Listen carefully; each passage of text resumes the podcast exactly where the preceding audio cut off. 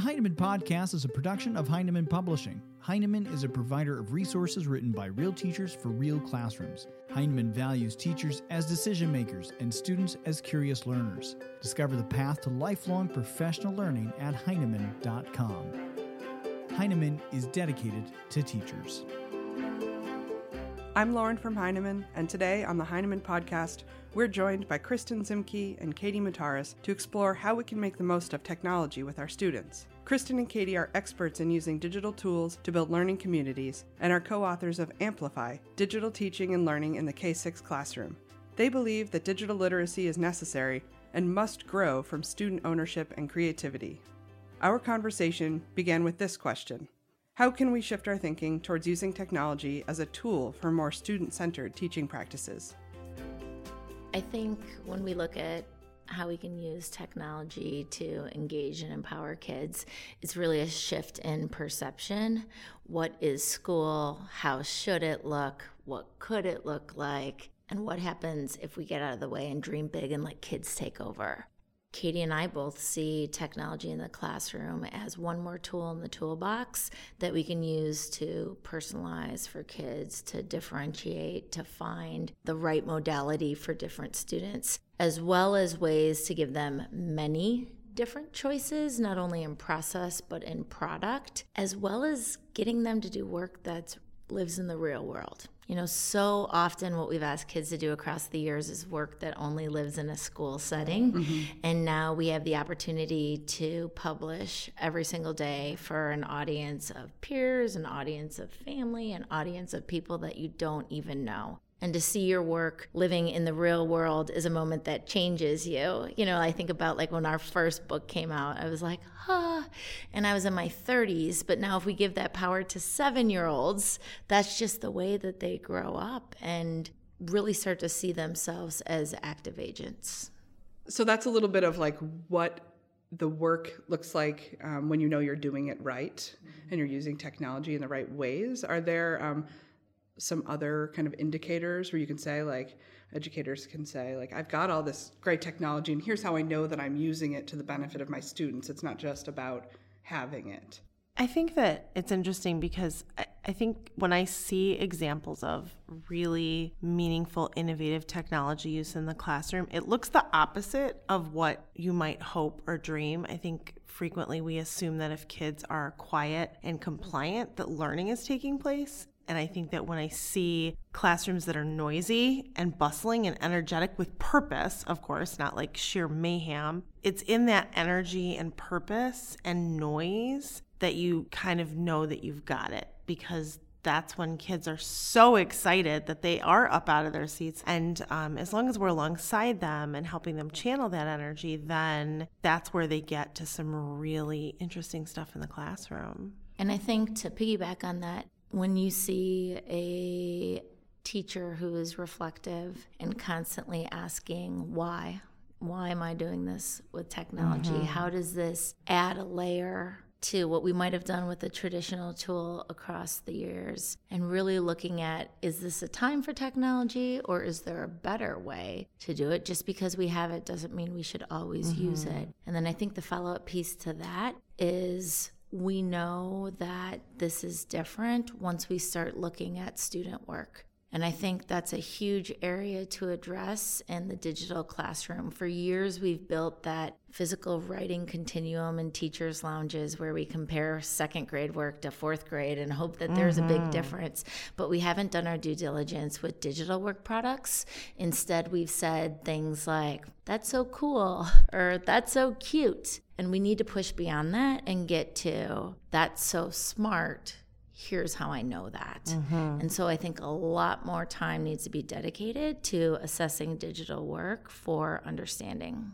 Taking that into consideration, what would effective leadership in terms of teacher leadership for technology or, you know, principals who are looking to assess teachers, like what does that how does that shift the role for those folks? Well, I think they to start, they the decision making process needs to begin with what's happening in the classroom, not what is being sold as the best new solution to whatever problem you may be having. Um, you know, I don't see kids needing to learn is an issue. I think some companies see that and they're always coming in and saying, We have better data, we have this, we have that. Look at all these great charts and graphs you can get. But really, the leadership has to start with spending some time in the classroom with the kids and being in their footsteps and using the tools that they're using and looking at it from their perspective. And then the leadership needs to shift and look at it from all the representative perspectives of all the students in the classroom, right? That I'm looking at the perspective of a student who has just come here and who is learning the language. And I'm looking at it from the perspective of a student who is getting multiple, you know, services or interventions or, or adults working with them in some way. And I'm really thinking like, what does this look like from each one of those perspectives? Because when we can put ourselves in the shoes of the students, we start to see what's meaningful or what could potentially be meaningful about the work they're doing, or we see the lack thereof. We we see how defeating it can be if we're being asked to do something mindless on a computer screen. It's just as defeating if you know, they're being asked to do something mindless on a sheet of paper over and over again. And so I would love to see our, our leadership and administration spend more time in classrooms before they make those decisions and not just a cursory like flyby, but really like roll up your sleeves and get down on the carpet with all the boogers and fuzz and like live it because that's the only way we can really grow is if we're we always have the students at the forefront of every decision we make I think um, some of the best administrators I know have done just that. You know, taken up a Chromebook and said, I'm going to be in fifth grade this week and do everything kids are asked to do on a device. And I think that's the most um, forward thinking learner mindset because what we see all over the place is that typically administrators have not taught in classrooms with devices because it's still very new. And so if you've been a coach or a assistant principal you might not have that experience yet you're trying to coach kids and teachers. And so the best principals i know absolutely walk the walk and live the life of what kids are doing. I think when we nudge teachers down the line of digital learning there has to be a lot of trust and a mindset of try it. You know if it doesn't work we'll have another go with it in a different way. And so when I think about those principals that I look to, they're the captains of try it all the time. I think quality administrators also employ a differentiated PD model. We know we need to differentiate for kids, we need to differentiate for our adults as well. And so whether it be two choices, that's enough, but giving people some say in how they want to guide their learning and then creating a culture of adaptation and learning. Things are going to keep changing, and it's going to change, you know, Moore's Law at a much faster rate than it has in years past. And so, continuing to learn and being flexible enough and modeling that flexibility for educators is important. And I think just like I believe our teachers need to be out there talking about what products and software and hardware that we need, our administrators need to be speaking about that as well because one of my concerns is that curriculum and tools and devices and applications are being determined by developers and companies, not educators. And so I think the educator voice in that space is so critical. And that's why Katie and I are constantly trying to go to things like South by Southwest or have meetings at Twitter or anytime someone's asking to get a conversation about do we need this in classrooms? How do we know? Why? Right? So to constantly be looking for that pedagogy based reason. Yeah. I think another piece with administration too, and it's a little bit of a two sided coin, right? Because on one hand, I appreciate administrators who encourage and support their teachers to be innovative and to take risks. Because I think as a classroom teacher, you need to know that support is there for you to try new things with the tools and with the devices. At the same time, I think the administrator, and in some buildings, the administrator might be the only person who can be the think partner to help a teacher think through the meaningfulness of the work that they're doing so it's important that we, you know, we don't have to know everything about technology in order to use it as a tool, but it's important that we keep in mind that we're not overly impressed by something that seems so amazing yes, it's amazing that it's getting going. And what else is there? What's behind it? How have the students been impacted by this? And to not shy away from those conversations, you know, if we're having that, like Kristin said, that meaningful conversation around looking at digital student work, then we don't just get stuck at, whoa, look at the digital books they made. These are so awesome. And we actually start to analyze well, how did the students transfer the skills that they learned in the last two writing units into this book? And did they transfer? And if they didn't, why not? What scaffolds could we put in place? How could our teaching look different in order to make that transfer? And I think that that, you know, having the space and the time for those professional conversations is so important because without the reflective piece, we lose a lot of potential for the tool. You know, I think you're talking a lot about schools who maybe have a lot of this technology and could be using it a little bit better or learn how to use it more deeply. And that just makes me think about like how that's really a, a position of privilege, right? What if I'm in a school that doesn't have a big budget for tech you know like what are some ways that you can bring technology into the classroom or some ways that you can create access for your students anyway do you have some mm. tips and tools I think one of the things that's really exciting about this work is that we're very quickly closing that digital divide across all socioeconomic groups. So, looking at schools having more and more devices gives every child the potential to find that just right fit for them. However, Katie and I say that 90% of our instruction happens by modeling stuff. And so if you have one teacher device and a projector, you can do those online think alouds. Okay, so I'm going to go to this KidSafe website and search T Rex. And then look at this 3 million results pop up. Can Miss Z read 3 million things about T Rex? No. Okay, so refine that keyword search, which means say more about that, right? And so we're going through those habits of mind that kids can can then internalize. Um, when Katie and I first started with this work, we didn't have many devices mm either. And Katie always jokes that she had to turn one of her computers on with a paper clip by like unwinding it and sticking it in the power um, hole on the back, right? And that's the true story of how my hair got curly, people. yes, yeah. We don't don't hot wiring try- your own computer. Yes. That's right. don't try this at home. But I think what's really powerful about that is if you have one teacher device and then maybe an old janky computer and an iPad generation two, now you can partner kids up and you have a station for six students with just three devices. And the collaboration that happens in these partnerships is so deep and powerful because kids do support each other. Two heads are better than one. And the process that they go through, taking turns and interacting, gives them so much more content knowledge and understanding of a tool than if they were working independently. I think our belief is that whatever you have, use try something.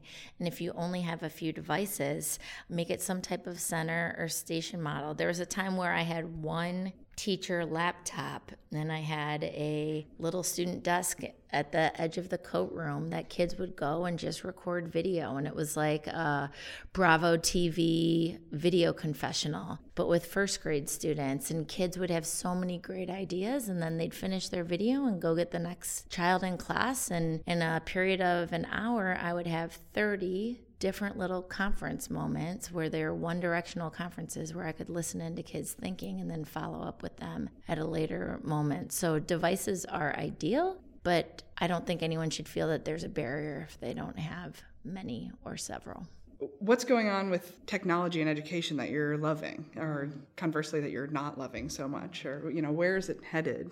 When I look at what's happening with technology in education, I am so excited most of the time because I think it's the best time to be a teacher and for sure the best time to be a student. Anything that you're curious about or wonder, you can find more information about that topic. And specifically as an early years teacher, I think about all those times when I taught kindergarten and kids wanted to learn about volcanoes or sharks, but there wasn't a leveled reader that was available to kindergarten students. And I would staple together books and cut out pictures from periodicals and paste them in. But now students can go and look at a YouTube video and watch five minutes all about sharks and build a ton of background knowledge. So I feel that learning is not limited to what you're able to decode in print anymore. I think video is a huge affordance for the classroom. I don't think that we've done a good job teaching kids how to read video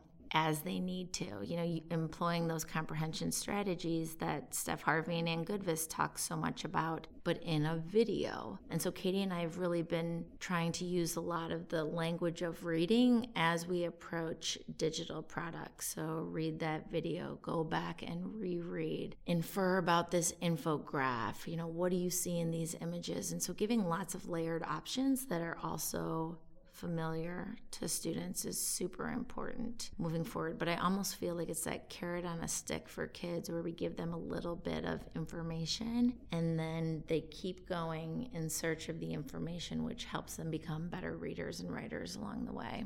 Yeah, I would agree with that. I, I think it's an exciting time to be a teacher, and I'm a parent as well. So I certainly have those conversations about media consumption and, you know, how it's being used and concerns. And am I frying my kid's brain by letting them watch some kid open up toys on YouTube? Maybe, I don't know. But I, I think there's so much innovation out there. And I think that it's a time where we're really seeing we're seeing people emerging and coming together in a way that they haven't been able to do in the past. So, with all of those negative things that we fret and worry about, there's all these amazing positive stories out there that we have access to now. And it's just a time where we can really broaden our horizons and understanding of the world and develop empathy for one another and understand and have those inquiries around topics of passion and interest